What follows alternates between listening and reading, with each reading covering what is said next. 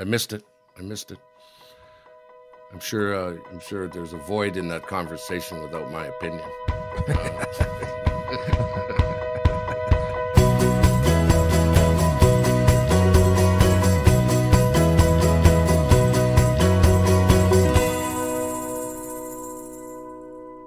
You just missed uh, me saying there's massive voids in conversations about curling if I don't get to weigh in on my opinion. But it's another show, folks.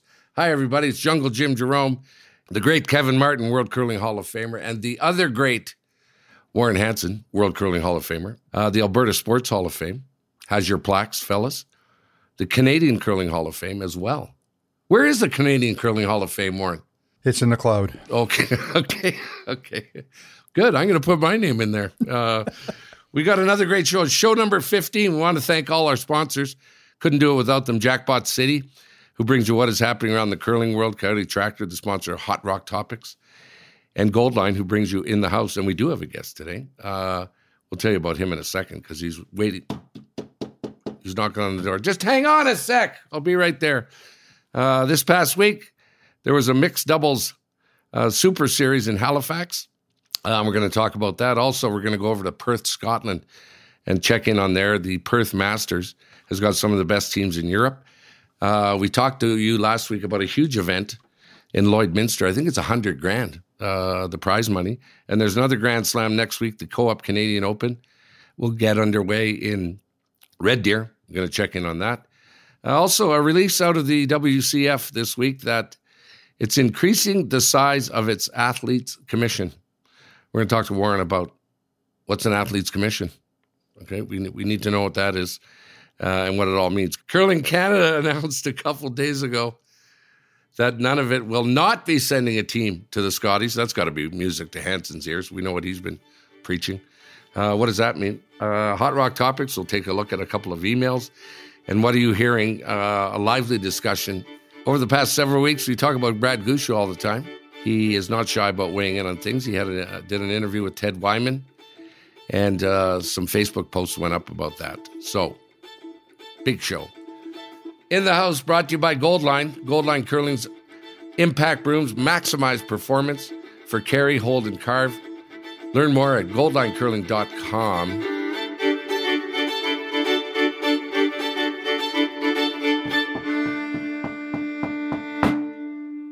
Come on in. Brendan Bottcher is our guest this morning. How are you, Botch? Good morning. I'm great, thanks. And how are you all? I'm good. I didn't have to ask your email. I'm just going out on a limb that Bottcher is Botch, is it? uh, fair enough, yeah. Okay. Yeah. Okay. uh, how's everything? We were just talking off air. You, uh, you've you've been doing lots, uh, including personally, you you moved. Yeah, yeah, everything's been going well. Um, we had a busy, a busy fall season, as did a lot of teams. Um, and kind of in the middle of that, uh, I moved. So just on the personal side, I was pretty busy as well. Right. No, everything's going great. Had a, a good couple weeks of downtime here over Christmas. Just stayed around Edmonton with uh, friends and family, which was awesome. And now we're getting back to it. You're doing the acreage thing. Why? Well, um, I'm giving it a try. Just, just have a little bit more space. Speaking of moving. Uh, maybe a good idea, Brendan, uh, if you look at the uh, temperatures this week. I sent it to Warren because he loves to laugh at us who live in Edmonton because he's on the coast. Uh, Friday, I think, is minus thirty-nine. Saturday, minus forty. And then it chills right off, Kev, to minus thirty-eight on Sunday. Okay, it was just backs way down. Uh, uh, yeah, anyway, uh, we, we should maybe we should do a bunch of curling events outside. Maybe Lloyd can have the finals uh, out there. Brendan, seven Briars, the twenty twenty-one champ, five slams, a couple last year. Uh, you got a powerhouse team, Mark Kennedy, Brett Gallant, and Ben Hebert. How how are you assessing your performance so far for this curling season? Well, you know, I think it's going great. I really feel like last year we put a lot of hard work in. We brought we brought some good curlers together, but I think we made a decision at the front end that to win these days, you just have to be so good that we we were going to have to do things a little bit different, and we weren't going to be able to kind of rest on how each of us had done things in the past. So it felt like uh, for a fair part of last season, we were doing some learning as a group, which I think is important. And it, it's just been awesome. I'd say the second half of last year went went a little more smoothly, and then we've carried that momentum into this year, and it just feels like we're playing great. Yeah. Um, it, it may be a year, maybe a transition year, uh, Brendan, with other teams now starting to nip at your heels. Scotland, for example, I think they had four teams. Uh, didn't they make the playoffs? They did, yeah. Got four of them. Just what a guy wants wants to have to do when you when you try and compete against, you know, the Cooeys and the and the Gushues and all these other guys. And they go, oh yeah, by the way, there's uh, right behind you are these other new teams. Is curling in a transition period where there's a bunch of young teams coming up?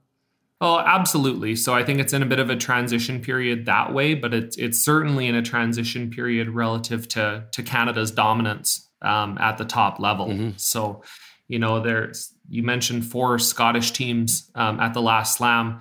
There weren't that many more Canadian teams, right? If you can believe that. And and in all honesty, it wouldn't surprise me if in in years or decades to come that there could be a country that had more Uh, slam teams than Canada at, at an event. And I think that comes down to to a lot of things, but the root of it, I guess, is they're just working really hard. I think they've taken good notes on on what we, kind of the success that Canada's had. I think they've invested very heavily in their young athletes, given them really high level coaching from a young age, carried that through um, and kind of helped transition those athletes from juniors into men's. And you see a team like, you know, Ross White, who, uh, you know, on paper, they're quite young, but they've been around and doing this for a long time already. Mm-hmm, mm-hmm. Um, and Ross has been involved in, uh, I believe, an Olympic uh, and certainly a couple world championship runs with Mouat. So the experience is there even from quite a young age. Um, and it's really not that surprising that they're experiencing some good success. Maybe, Brendan, all the teams right now are looking up going, okay, uh, Retornaz, everyone's going to eat pasta and pizza for uh, we gotta and drink a red wine between uh, between ends. This guy is just on a heater, Brendan. Incredible display. You know, it's it's interesting how it goes in curling. So all all the credit to those guys. They're they're playing really well. There's really nothing else to it. Um, up the lineup, they're making a pile of shots. They've got a lot of confidence right now. They've got a bunch of good energy. That all snowballs, um, and they've had an awesome first half of the season. I, I do think in curling, you you get on these little runs. You know, with my former team, we got on a three slam run. Mm-hmm. And then right when we were done was when Mark uh, joined Brad Jacobs at the time, and they went on a three slam run. And then after they were done, I think Bruce Mowat went on a three slam run. Right. And now here we have Retornaz going on a three slam run. And I can't really put my finger on what it is, but it feels like you're you're doing a lot of the same things. And all of a sudden, one day, just a couple of those half shots go your way, and, and you get a couple breaks along the way, and then you get a pile of confidence, with which helps keep the ball moving. Um, but, you, you know, a team like that was uh, set up, uh, especially with adding Ryan now to the team. Um, they're they're chasing the Olympics here in a couple of years. Right. So they certainly have a lot of runway. Um And, you know, from my perspective, it's just great to be able to play against them. I, I really feel like every game we play against them, we're getting better as a team as well. Right. So, you know, I, I'm happy with that challenge. Is he in Lloyd this weekend? Uh, I, I'm assuming you guys are, are you, Brendan? I didn't ask. Yeah, we are. I believe he is. I, I think we're up to maybe eight of the eight or nine of the top ten teams in the world. They, they did quite an exceptional job, both picking the weekend, you know, right before a Red Deer Slam, as well as getting the purse big enough that, you know, many, many of the top teams are coming. Kev, over to you, man. Yeah. Hey, Brendan. Hey, thanks a lot for, uh, for coming on, taking the time. I know you got a, a practice scheduled today, so it's, uh, I know it's, we're, we're squeezing you in, but you know, you, you mentioned something here just a second ago where you're talking about Retornaz and they're maybe making that extra half shot. Well, we were talking to Renee Sonnenberg on the show and, and how big of a difference in curling a half a shot makes. A half a shot, and the difference percentage wise of winning and losing. Do you look into the analytics? I wasn't actually even going to go into this rabbit hole, but you brought it up. The a half shot here or there and the difference it can make. Uh, absolutely. You know, when we're when we're hunting for that extra half shot or we're hunting for those extra couple percentage points, I think, you know, digging into analytics is can can help you there. And our team's been working with Renee a fair bit. she's the eye in the sky that gets to see a lot of the big picture type stuff that sometimes when you're in a game, game to game, you don't always notice all the trends, where she's watching enough games from enough different teams, a little bit disconnected from one individual team. So she can kind of see some of those trends and tendencies. And um, I just think it's awesome every time we sit down with her. I mean, she's, she's so knowledgeable. So I want to talk to you about uh, the Lloydminster Aztec Challenge. I know um, you're, I guess, first, let's talk about your involvement. Not just you, not just you, but your whole team. How did, I guess, how did that come about where you guys are sort of the, can I say ambassadors to the event? Or I'm not, well, how do you want to state it? Uh, I think that would be a, a fair role. So, you know, Aztec Safety is one of our team sponsors, and, and they joined our team last year. And when they joined our team, really, uh, one of their main goals was to bring bring back an elite event uh, back to Lloydminster. So to to replace the event that you probably played in a, a fair number of times, Kevin, um, they, they were driven. Um, so both Jeff and Caitlin over at Aztec Safety, that was important to them. I think it was important for the community. And they, they spent a year uh, with us kind of setting the table for that, getting all the community support, getting all the sponsorship. Uh, they didn't want to roll anything out too quickly um, and have it not be a success. And I just, you know, couldn't be prouder of them. The first inaugural, uh, I'll call it, Aztec Safety Challenge is here in a couple days. And I really think they've laid awesome groundwork for this event to continue uh, long into the future. And I, I just think that's great for all of us to have another big event close to home. Well, let's talk about it a little bit before we bring Warren in. Um, I, I understand, just want to make sure I'm right. I think there's a new arena coming in Lloyd, isn't there? Isn't this kind of all part and parcel? Like, are you getting it going in the curling club this year, right?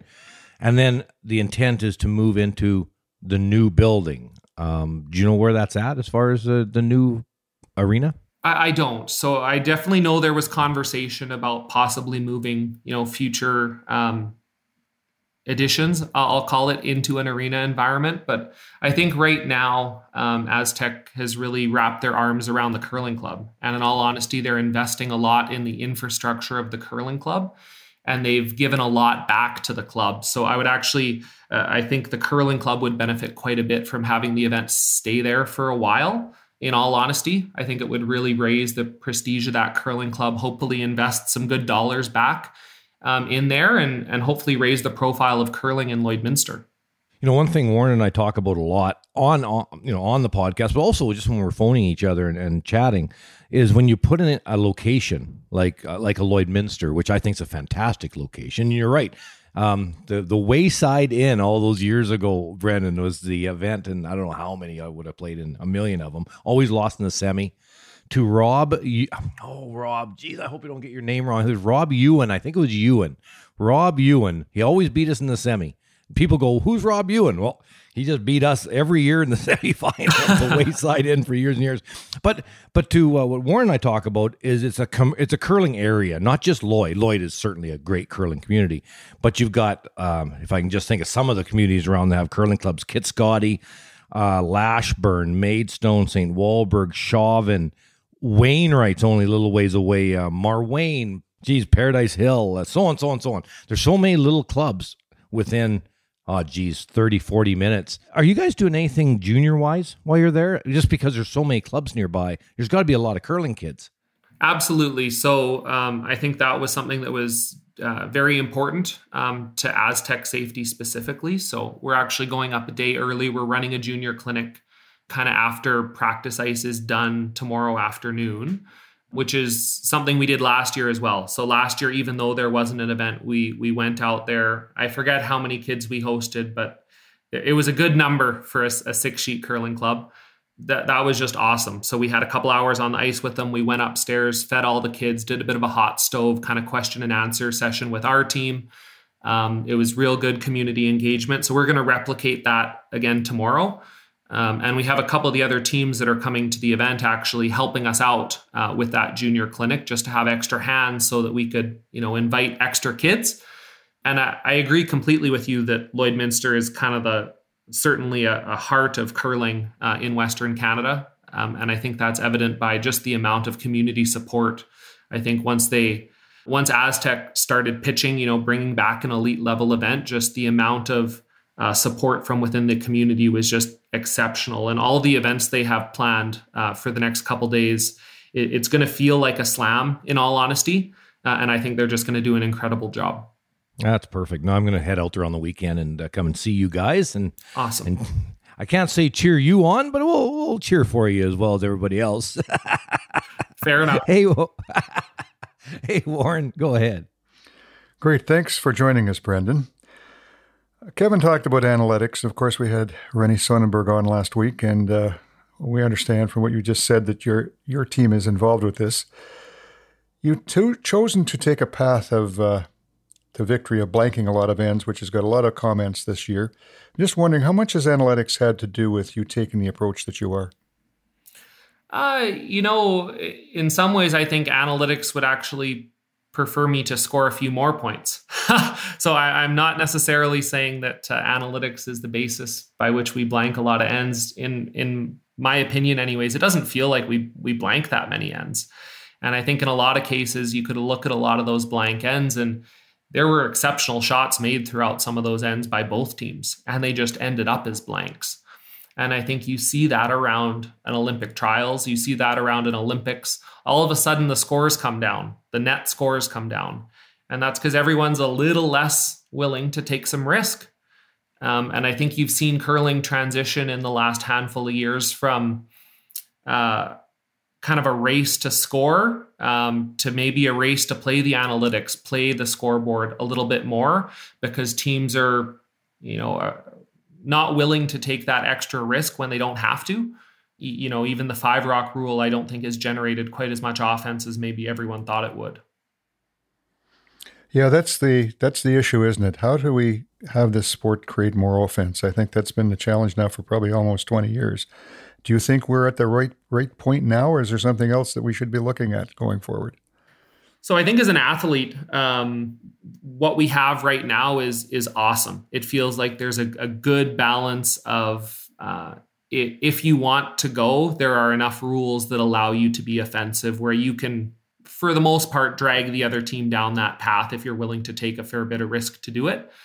Um, I think you're just seeing the top teams not wanting to to take that risk, but because they know they're they're likely to get burnt by the other top teams.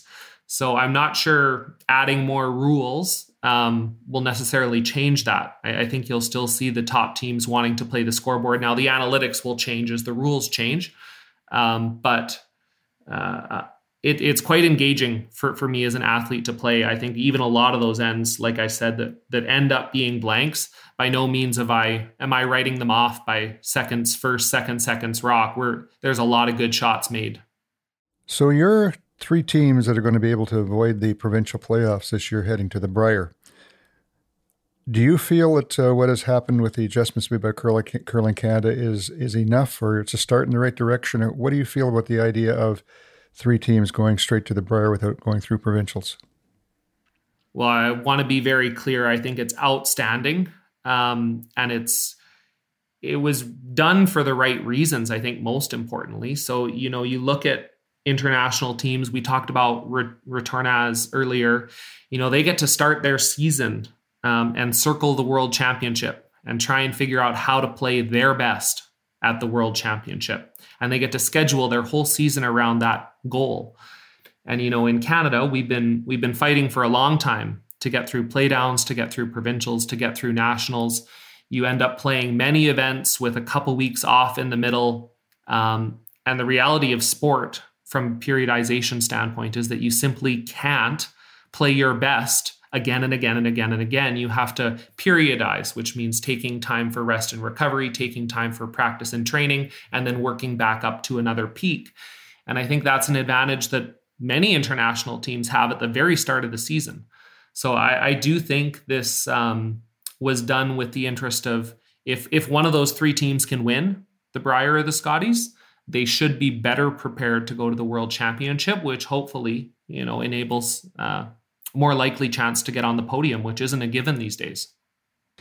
So that's another question that uh, we'll now tackle, and that's the fact of the time between the, the Brier and the World Championships is only a couple of weeks. Do you feel that's a factor? Do you feel that time needs to be longer between? Well, I, I think you look at all the countries um, at the World Championship, and correct me if I'm wrong, but I believe Curling Canada would be the last uh, delegation to name their team. Um, so would I, as an athlete, love to have more time? Absolutely. I think the more time, the better. Frankly, I think the teams that know in September they're going to a world championship do have a, a tangible advantage. Um, now, from a business model standpoint of Curling Canada's, um, I can't speak to when uh, putting the Brier in the Scotties works from a television standpoint. I can't speak to when it works from a sponsorship standpoint, an event standpoint. Um, and there's certainly some logistical challenges around having a national championship at the very start of the season, where some teams would have different access to even practice ice than others. Um, so I think there's a lot of considerations. Um, just strictly looking at how best could we get teams on the podium at a world championship? Well, absolutely giving them more time in between events would help. Yes, that's a topic uh, for major discussion for another day. One more thing. Paul Webster is your coach. Um, you're one of the few teams that have a coach that's with you all the time. How does Paul fit into the plans of your team, and what exactly sort of dynamic does he bring to you guys? So Paul's Paul's outstanding. Um, to be honest, I can't say I, I can't say enough good things uh, about him and about what he brings to our team. Um, I'd actually challenge you guys. I, I think you should have him on a show. Uh, I think you should ask him some some questions, and you might get some pretty interesting answers out of him. Um, but he, he's really the glue that, you know, is bringing us all together. I, I think he realized at the front end that he was working with, um, A, some pretty accomplished curlers today, but B, some curlers that want to do a fair bit of winning tomorrow. And, and to enable that, he's got to, you know, pull the best out of each of us. He's got to keep moving the yardsticks. He's got to hold us accountable. He's got to, you know, force some hard conversations, push us out of our comfort zone a little bit. Um, and I think just having him around has been a real steadying force for our team. Um, so I, I really think teams in Canada should, should be taking this approach. I think that teams should be investing in who their coach is over a long, a longer term than maybe just bringing them to a, a Brier or a Scotties, um, and then a world championship should you win. I, I really think a lot of teams these days, especially the international teams, they, they have consistent coaching Uh, in a practice environment over years. And you really get to grow those relationships together. Um, and that's really how the coach sitting on the bench is adding a lot of value. I, I've really never been a fan of just picking someone up at the end, putting them on the bench, and then expecting them to add a pile of value when you when you go to something big. So you'd say overall that in Canada, we need to do a little more and probably bring some better coaches forward. Would that be your... Oh, absolutely. And it, it's something we have been doing. So I would say at the start of this year, uh, David definitely prioritized coaching, and he's he's made a model for us national teams to have more coaching, more consistent team coaching. And I think that trend will will continue here in the future, which is great. Uh, I think that some of the kind of fresh thinking that that he brought from his past approach in Scotland that worked really well, um, and he's been able to implement that here pretty quick in Curling Canada. Uh, Brendan Bottcher, I, like I said at the start of the show, uh, and the start of this interview, you got you got a powerhouse team. Uh, one guy who is a you know you're a household name, uh, but another guy on your team's been a household name for many years, and and people sort of smile a lot when you bring up the name Ben Hebert. Kevin's Kevin's talked about what he's able to talk about with Ben, everywhere from you know not being shy to outspoken to absolutely hilarious. Uh, he's on your team. What what what separates him, uh, Brendan, from other curlers? Ben is awesome. He he's unique. Uh, I think we're we're all a little unique. I, I think we all bring something a little bit different to the team, and Ben brings a lot of that energy that you see out there on the ice. But I think when the cameras are off, he he brings a lot of stuff off the ice too that that you don't talk about, and he brings a lot of stuff in a practice environment and in a team building environment that a lot of guys don't talk about. Um, so, you know, I, I've had an exceptional experience with Ben. I'm really grateful for the opportunity I had to play with both him and Mark. And in all honesty, you know, watching them and Kevin, it really wasn't that many years ago that I was watching them as kind of my idols in curling. So, you know, having the opportunity to play with some of these guys has just been an awesome experience for me. The Lloydminster event is this week, and uh, Brendan, your team's going to be part of it. Um, congratulations on uh, what, what you've done over curling for the last three, four years and even and even longer. Seven Briars, so that's just around the corner. Uh, good good luck this weekend. And uh, you know, the other thing, Brendan, uh, that makes curling unique over all other high-level sports is is how close you guys get to the fans. And this deal that you're doing with junior curling is is just fantastic. I, I know of no other sport where I can I can get close to to the players themselves. So uh, good good for you for giving back with that, and uh, and and good luck this weekend. Awesome, awesome. Thank you very much. Hey, thanks, Brendan. See you, Brendan. See you guys. Thanks, Brendan.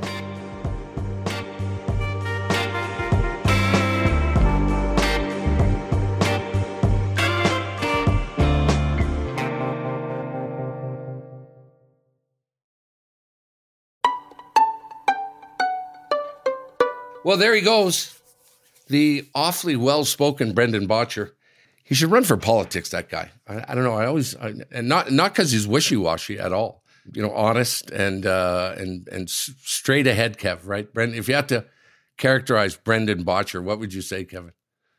Yeah, I think that's a fair statement. That uh, yeah, you, you get to hear what he's thinking, which is which is kind of nice. and and uh, we've had him on lots right. on the show over the years, and always look forward to it. But I loved him talking about coaching, because I think that was a big advantage that we had back in the day with Jules Ochard, because I had the same coach for all thirty years that I played the game at a high level, and um, and it does make a difference throwing to the same person all the time. Come back from a road trip and Jules would spot the issues immediately mm-hmm.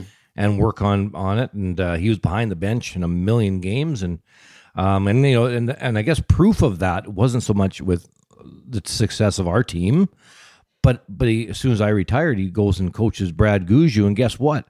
Well, Gushue just won a ton right. after, after Jules joined. So I think Brendan's spot on with uh, us uh, as a Canadian, uh, curling entity having more and more top coaches. I think he's he's bang on with that.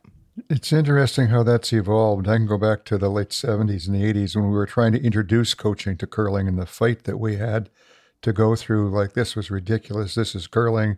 We don't have coaches, and coaches were called everything except coach, pizza delivery boy, and everything else. And it's uh, it was a struggle. Pizza and, delivery uh, boy. oh yeah, like it was it was brutal. The things that went on back in those days, and to get coaches even acknowledged in, in the Briar took probably five years. So it didn't come easy. You know, our our show seems to have themes. You know, they they seem to roll. I think last year, the you know, if I had to pick something, there was there was a lot of talk about rule changes and ten ends to eight ends and. Uh, you know, rule changes of the game. Uh, this is the third or fourth show in a row now that one of the one of the topics all the time, Kevin, is analytics, and and it looks like this is a new deal, particularly when you hear Brendan say absolutely on the on the analytics.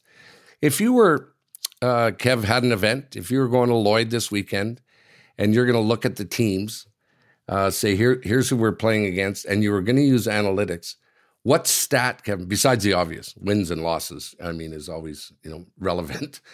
What what stat would you look at first, Kevin, to, to assess a team? Yeah, well, you'd look at the top, say, four or five. That's usually kind of when you look at things, how many teams potentially could win the event, you know, something like that, uh, because of how they're playing at a certain time. There's names that could win the event, but if they're not playing real well, you tend to know that. Right. Uh, throughout the sport. Like Brendan would know right now, there's three or four teams that are really curling well. I got to watch out for these guys. Okay. And then you look at their teams and go, well, the Skip, you know, he, he tends to. And then you have a look at the analytics. Okay. Right now they're drawing an, an outturn at seventy-three percent, but the intern draws at ninety-one. Ooh, there's a difference right there. There, there's a weakness. Uh-huh. Okay. Maybe late in the game, we can make use of that. Does it make you change your strategy? No, but keep it in your mind. You might have the opportunity to make that person throw something that analytically they're, tr- they're having trouble with today. Right. You know, and that's kind of something that can really help uh, uh, coming down the stretch in a big event. Because only, we brought it up, talking to Brendan, half a shot. All you need is a half a shot out of the, one of these people. Right. And, and you can win. And that's not even a miss. They just come up three feet light on a draw.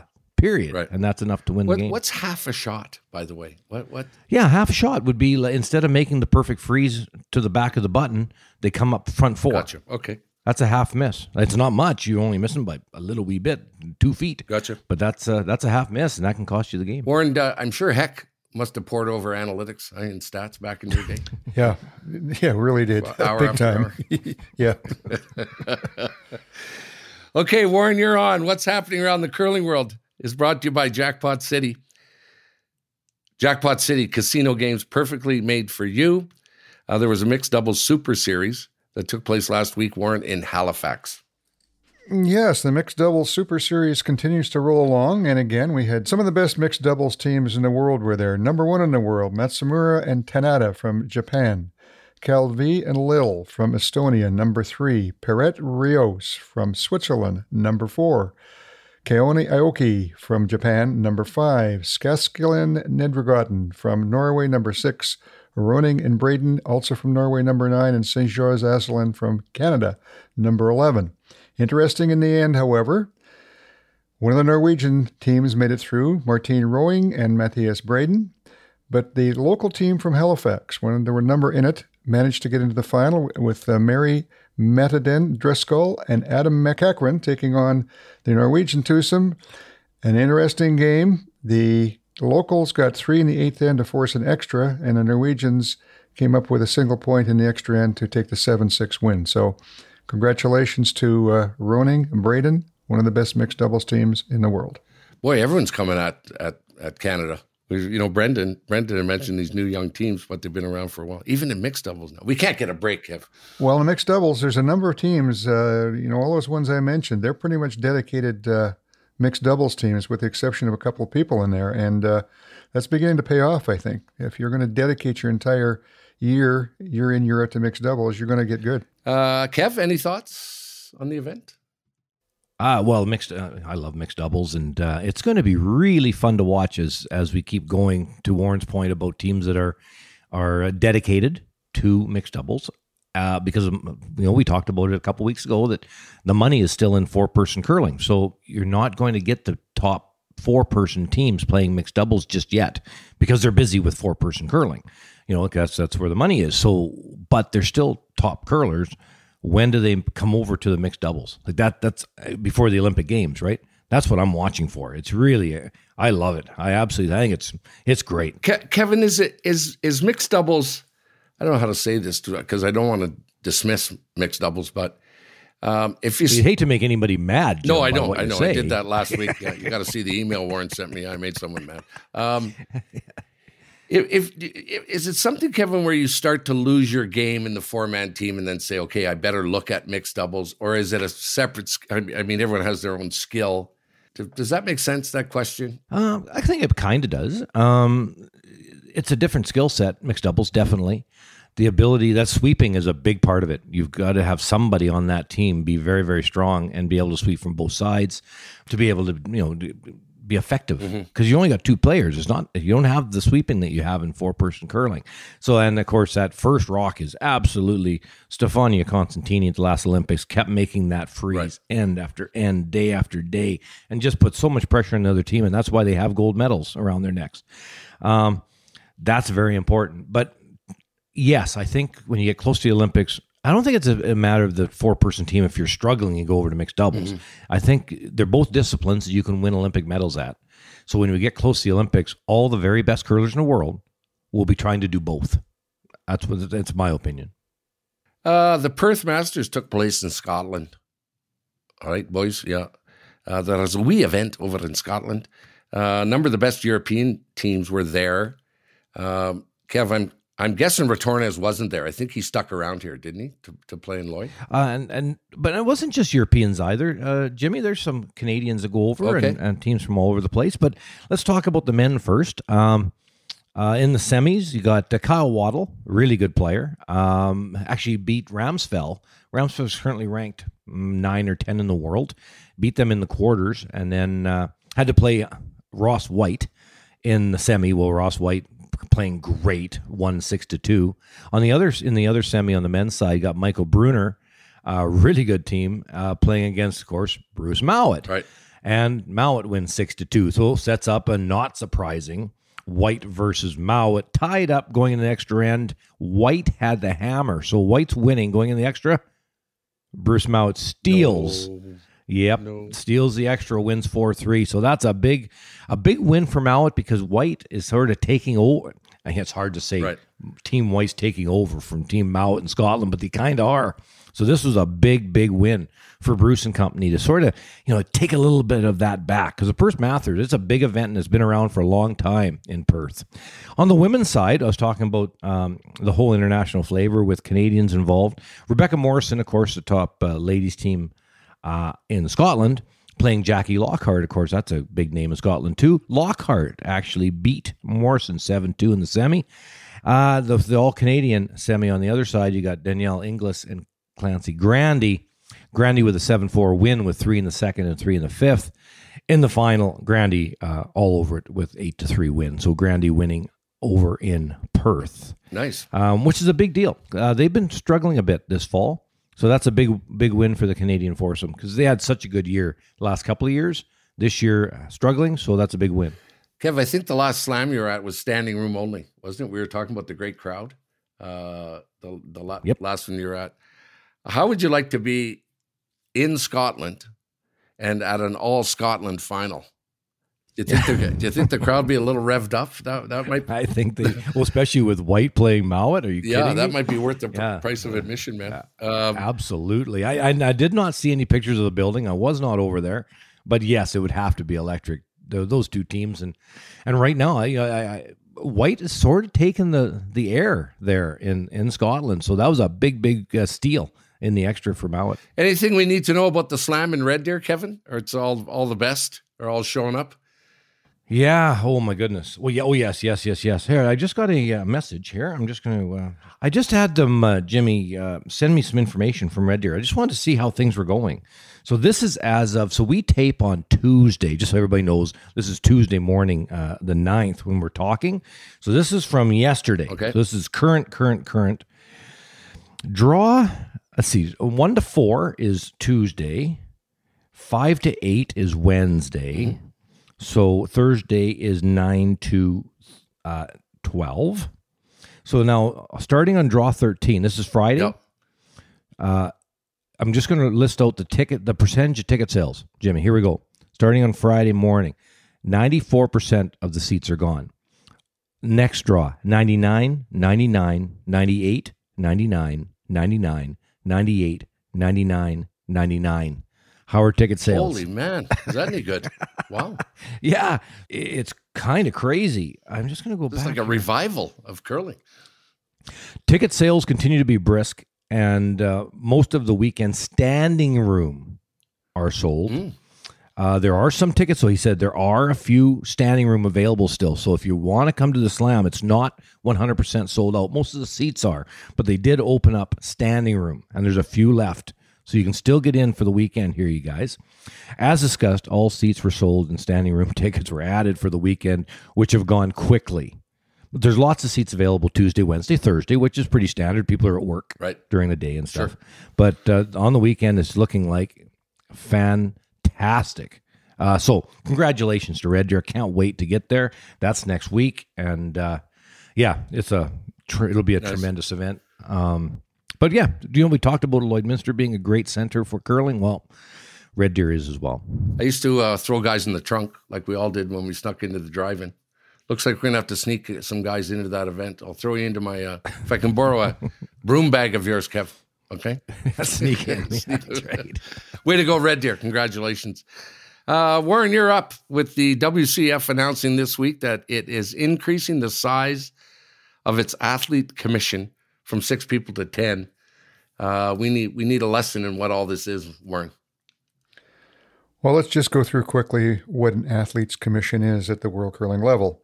They have created this organization to act as a link between the high-performance athletes, the W C F board, the Rules and Competition Committee, as well as the I O C Athletics Athletes Commission. It is comprised of people. You can run for the board if you have finished in the top, if you are in the top twenty-five of the world rankings, and in the last five years you have been in the A uh, division of the European uh Championships, the World Championships, the Pan Continental, World Mixed Doubles, World Wheelchair, um, and World Mixed Doubles qualification event. So you can you can run for the board if you have, are a high-performance athlete and in any one of those particular sports. It's an election, and of course, you can also be elected. Anyone who has played at that level in any one of those sports in the last five years are able to vote in that election. It currently has six members on it, and going forward, they've increased that to ten. These are the people who will be involved: two female athletes from women's four-person, two male athletes from men's four-person, two mixed doubles athletes, one male, one female, two from World Wheelchair, a male and a female, and two who are ranked inside the top twenty-five at the end of the season on the world ranking system, one male, one female. Once elected, each member holds a position on the commission for four years. Chair of the commission holds a non-voting position on the W C F board. The current chair is Jill Officer from Canada. Other names of current members of the board that you might recognize would be Tyler George and Benoit Schwartz. So they're changing that a bit. It's uh, interesting, this idea of these commissions. Uh, I guess it's a, it's a good idea. I'm not sure how much influence they have. And again, I look at the whole situation of there's a lot of things the World Curling Federation is dealing with that do not involve these high-performance athletes. And so, you know, it's kind of like, uh, again, fitting everybody into the same box. Anyway, it's probably not a bad thing that this is growing. But Kevin, what are your thoughts? I think it's a good thing uh, as well, Warren. It's uh, you know, is it six? If you know, six people versus ten versus fourteen or whatever the number is, I'm not sure that matters to me that much. Um, but it it shouldn't be confused with the Players Association. So because this is under the World Curling Federation's umbrella. So you would have the opportunity for Jill, which is great. You know, everybody loves Jill Officer, and to have a chance to stand up at the meeting at the World Curling Federation and and give an idea of the concerns of players. That's a good thing to be able to have that. Uh, it's a little different than a Players Association where the players have certain things that need to be done, and that's uh, across the table one-on-one, whereas Jill would be speaking one of many Uh, at the table to say, you know, this, this, this, and this. And then it's, it's a vote, and, and she would have one vote out of all the votes. So um, that's the difference, I think. Uh, is it important that the players have that voice on the World Curling Federation board? Yes. Does that change the fact of a needed Players Association worldwide? I don't think so. I think you need both. But I'm, I'm really glad to see that the World Curling Federation is Uh, has that in in uh, in the board, and it's expanding, which gives more players a say. But still, I don't know. It's tough to make the changes when you're only one vote out of a bunch. Whereas if the World Curling Federation president meets the Players Association president and it's one on one to talk about things that need to be done, then the players have obviously a fifty percent say instead of one of many. If that makes sense to everybody. Uh, if I'm chairing that commission, though, I'm going, hey, hey, hey, hey. I want to vote. I get. I want to get a vote here. They don't. I heard you say, Warren, they don't get a vote. They don't get a vote. Scrap that, man. If I'm chairing, I want to vote. Um, Curling Canada, Warren, announced this week that Nunavut has decided to not send a team to the Scotties in February. What's your reaction to that, Warren? And what what do they do with the spot? I guess, uh, I suppose I'm not surprised because there's so few curlers in Nunavut, and certainly at that level, that they would have difficulty on occasion of fielding a team. So this goes back to the whole discussion, I guess, uh, as to who should be in the Scotties and the Briar and who shouldn't. Anyway, it is what it is. They've indicated that they're not going to send a team this year. As a result, Curling Canada has made a decision to take another team off the Canadian team ranking system that will be allowed to participate in the Scotties. So there will still be eighteen teams competing.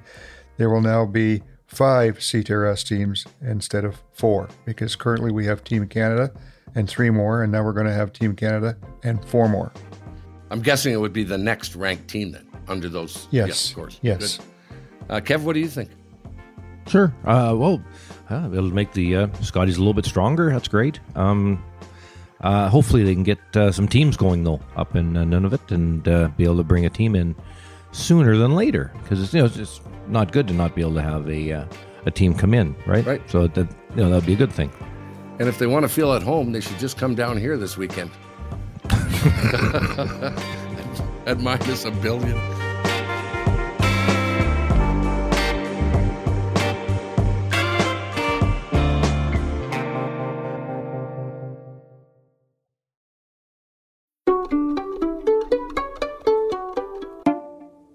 Next, Hot Rock Topics, brought to you by Coyote Tractor.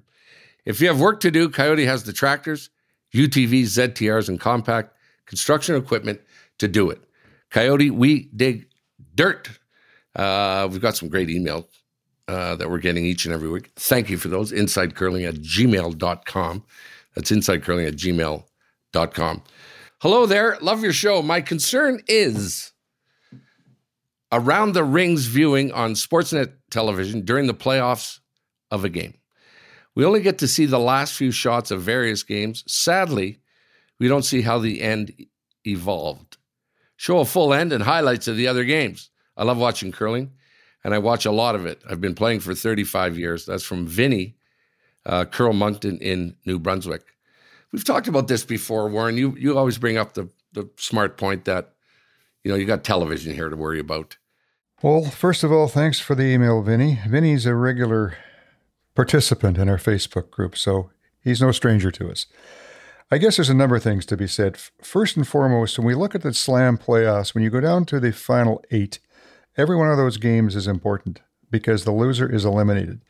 And I can go back in my days of dealing with television, the fact that when you had games on the ice, if there was one game where the loser was eliminated, that was the one that you wanted to cover. So there's four of those games. You can't cover all four of them. So which one are you going to cover fairly? You can't. And so I think around the rings is the best possible way of being able to give all four of those games equal justice, and the fact that you're getting the key shots from everyone. I think from a fan's point of view, you're kept in the loop. You know what's happening in all four games continually, so you know who's advancing or who could advance and who isn't. You're not sitting there, hmm, I wonder what's going on in that game, or gee, I wish they'd show an update on that. Mm-hmm. So I think it in a situation with four games on the ice where the loser is gone, It's uh, it's a marvelous way of being able to do that. I might also add, Vinny, it seems to be very popular. I understand that with a lot of our older listeners and viewers, they like it the way it was, the way it used to be. But uh, in the case of everything in sport, things evolve, and I think this is a good move in the right direction from my point of view. And I think Kevin probably echoes those comments. That's really well said, Warren. I just wanted to add kind of one direction. So what do young people um, want to watch? How do they how do they want to absorb their favorite sport? So I talked to, uh, over the last little bit, some of the young people who watch sports. Um, N B A, uh, talking to some of the younger kids, you know, I just asked, well, how many games you watch? And they looked at me like I got two heads. Go, well, what do you mean watch a whole game? Watch whole games, you know, on on social media they get the highlight pack, right? And uh, also the N F L Red Zone, it's called, right? The N F L Red Zone, and what it does, uh, this is right off of what they say it is, it brings you every touchdown from every game every Sunday afternoon, right? So it's a highlight pack, and that's what the younger people are watching, not like Sean and I watching the whole Bills game the other day. We love watching the whole game. Mm-hmm.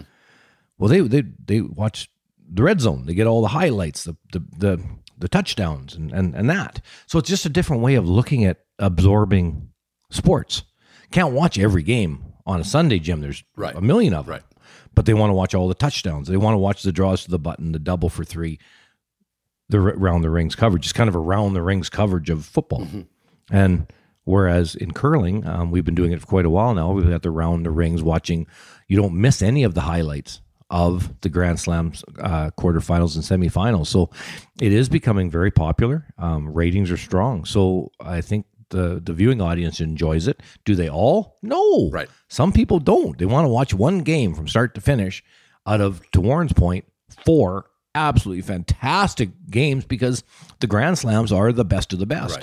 Right. Right. So how do you pick one sheet and cover it when you've got Retornaz, Gushue, Schwaller, right.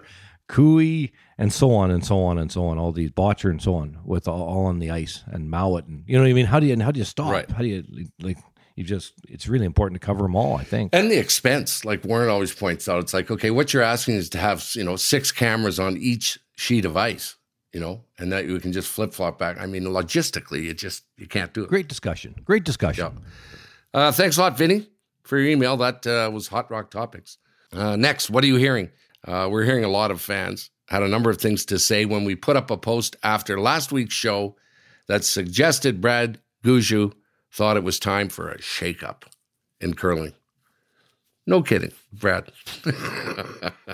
He's always got lots to say. Warren, what's uh, what what what's Brad up to?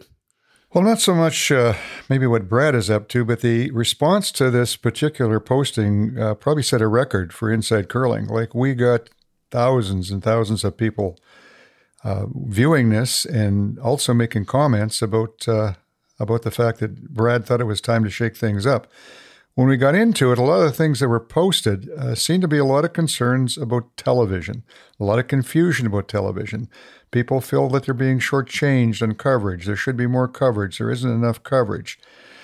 So I'm not sure where that comes from. Maybe because things changed during COVID um, and haven't kind of gone back to where they were. There isn't much difference in the way, amount of coverage that there was uh, prior to COVID, to a very large degree. It started in nineteen ninety-five when Curling Canada introduced the season champions. From that point, I guess in January, there was uh, a couple of events covered, usually the mixed and the seniors, and at the end of January, the juniors, which that's no longer there, but that was replaced by the Canada Cup and Continental Cup, but now they're gone. So we're into a bit of a lag there, I guess, in January and February. Just the Slam event that's going to be held next week is the only television coverage in that period of time. But other than that, um, certainly I think uh, prior to COVID, the n- amount of coverage on curling w- was increased because of the six Slam events and everyone receiving coverage. But people seem to, they want the thing covered from the opening day. Well, as I mentioned in the postings, if it was profitable for the network to be televising everything from the starting gun, they would, I'm sure, be doing it. And it's it's a matter of of dollars because it's a very expensive to produce. Uh, people seem to think that uh, we should have television coverage of every curling game practically played. And I might add that the cost of producing live curling is very, very high for television. Their standards are high. Uh, some can't understand why all these games can't be streamed. Well, this becomes complicated as well because you're into rights issues when you get to these major events. So you just can't go and start streaming things. As well, we're still at the point where network television, to a very large degree, will not accept the standards of streaming, which are fairly low, which we saw that with the Pan-Continental Championship and T S N. We know that the hardcore curling fan will watch anything, but the fringe and occasional viewer will not watch, and to make things profitable and worthwhile, those people have to be attracted to what you're doing. So I guess going forward, um, I'm not sure where all this stuff is going to land in the next few years. I'm sure there's going to be some changes, but I think people need to get uh, content with the television coverage that we're getting and be, be thankful that we're getting it. We're still, I think, by my calculation, well over four hundred hours a year, which is uh, pretty large considering that curling is still an amateur sport. But that seems to be the main concern that people have um, is the fact of uh, the television coverage. Uh, one person was in there thinking that Canada needs to develop Uh, more events for just Canadian teams to play in, like the Canada Cup that we once had as, as part of the issue with Canada. And I'm going, well, well, yeah, I guess you could do that, but we had that event, and uh, it's been dropped. So television seems to be the main issue on the mind of the fan when it comes to wanting to blow things up. Kevin. Well, I don't know. We have pretty good uh, T V coverage um, with Sportsnet doing the slams. Uh, world, the, it's the hosts really that are the problem. No. The, the world, yeah, the World uh, Curling Federation, of course, covering the World Championships and uh, lots of games being covered there. So, but yeah, I guess to your point, Warren, um, and we've got the Briar Scotties, of course, that uh, is really well watched. And um, but I guess yeah, you, you bring up a good point with juniors, and and there are a few events that aren't televised. It used to be, so there would be a noticeable void at the end of January after the Slam in January and going into February. It is kind of a off T V time. March and April though, between the Slams and and uh, Scotties, Briar, and Worlds, is a really busy time for curling on T V. So between t- television and streaming, whichever you know, whichever way you look at it, um, so it's an exciting time. Um, I love March and April. It's uh, it's full on curling mode all around the world. So, uh, but will things uh, transition over the next few years? I think so. I think most sports will, between uh, linear television and, and streaming, and how it all filters into each other. Because it's going to be kind of interesting going forward here. Uh, so there you go. What are we hearing? And there we go with the show. A nice big bow on there. Brendan Bottcher, always a hit. Thank you, Brendan, for coming on. And thank you, the good listener, for tuning in each and every week. Uh, I may get down to, you going to Lloyd, Kev? Maybe, maybe I might, I might, I might drive out there. There, jump in with me, Jimmy. Oh God, then I'm not I'm going. Just, for, I'm, I'm then I'm not going for sure. I'm forget. I'm going to listen to you for two, for two hours. Forget it. Or you have to listen to me. Listen to Johnny Cash all the way down. Sorry, Jim, I can't hear you. I can't hear you. Uh, thanks a lot, everyone, for tuning in. Big thank you to Rod Paulson. You, you just uh, heard about our record post on Facebook. Well, that's all due to Rod for putting stuff up there, and uh, and Warren for responding to a bunch of it. Rod's company is In-House Strategies. If you need some media stuff done, he's the guy to go to. Uh, check out our Facebook page and our Facebook group. Join it. Why don't you throw something up there, and uh, maybe your post or email will end up on our show. Email inside curling at gmail dot com. That's inside curling at gmail dot com. Thanks a lot to Jackpot City, Coyote, and Goldline, who make Inside Curling possible. Uh, boys, uh, Warren, you know Warren uh, cracking the whip on us, Kevin. Uh, Warren dropped that we may be doing a show on Saturday from Lloyd. Yeah, well, it's certainly a big event, and it's almost a, a Grand Slam field. Um, you're you're missing uh, Ramsfell and White, but most of the top teams are there, so uh, it should be a fantastic final weekend. Yep, it uh, will be. I heard Brendan talking about, I think there's eight or nine of the top teams in the world who are, are coming into Lloyd, uh, so that'll be good. Uh, thanks, everyone, for listening. Uh, Warren, uh, minus forty. I said at the top of the show, minus forty here. Well, it's good for you, Jim. Yeah. It'll keep your head clear. Yeah. Well, like it's what the funny the funny post is. If you look on the weather app, folks, okay, and then they lay out the next seven or eight days. I really like, Kevin, if you look where it says minus forty, but it's sunny all day long. I said, so you can you can actually go outside and see yourself freeze to death. Good God, what are we doing here? Thanks a lot, everyone, for tuning in, and we'll talk to you next time on Inside Curling. See you, Warren. See you, Kevin. Thanks, Jim. Thanks, Jimmy.